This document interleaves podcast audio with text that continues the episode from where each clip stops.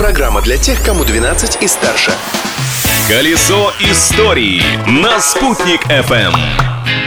Всем большой солнечный привет! На связи Юлия Санвердина. Поздравляю всех с Днем Государственного флага Российской Федерации и приглашаю в путешествие по истории этой даты. Сегодня 22 августа. Открытие дня. Помимо российского триколора, эта дата подарила миру жидкое мыло. 22 августа 1865 года англичанин Уильям Шепард запатентовал свое изобретение. Но из-за того, что упаковка была неудобной, жидкое мыло так и не стало популярным. Только спустя 115 лет предприниматель Роберт Тейлор придумал использовать привычный нам флакон с дозатором. Чтобы избежать конкуренции, хитрый предприниматель выкупил все пробки помпы, которые производились в США в то время. Однако этот рискованный шаг помог бизнесмену всего за 6 месяцев заработать 25 миллионов долларов. Личность дня. Есть преступления хуже, чем сжигать книги. Например, не читать их, сказал однажды именинник этого дня писатель Рейнмонд Дуглас Брэдбери. Вы наверняка читали его фантастические романы «451 градус по Фаренгейту», «Марсианские хроники» или «Вино из одуванчиков». Своим отцом Рэй Брэдбери считал Жюль Верна, Эдгара По двоюродным братом, а матерью Мэри Шелли, которая написала Франкенштейна. Ну и кем он еще мог стать, как не писателем-фантастом при такой-то семейке? Действительно.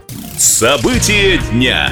А в Уфе в этот день, 22 августа 1980 года, в помещении Башкирского театра оперы и балета состоялось торжественное заседание, на котором отмечалось знаменательное событие. Председатель исполкома городского совета депутатов трудящихся Адгам Хасанович Валеев выступил с докладом, в котором значилось, что 12 августа 1980 года Уфа вошла в число городов-миллионников.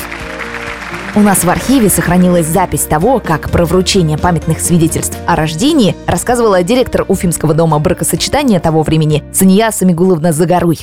Меня пригласили в горком партии. Ну как, зарегистрируем Адгам Хасанович, спрашивает. Я говорю, конечно, зарегистрируем Адгам Хасан. Миллионный город будет. Ну там как раз вот всех присоединили уж тогда, конечно. Адгам Хасанович сам вручал свидетельство о рождении каждой пары. Подарки преподнесли. Это большое событие было для города.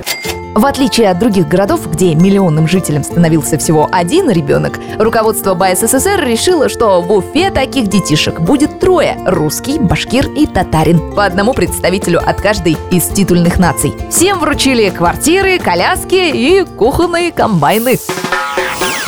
Новую историческую справку дня я, Юлия Санбердина, буду готова вручить вам уже завтра в то же время. Заглядывайте на огонек, ведь жить прошлым нельзя, но помнить его необходимо. Колесо истории на «Спутник FM.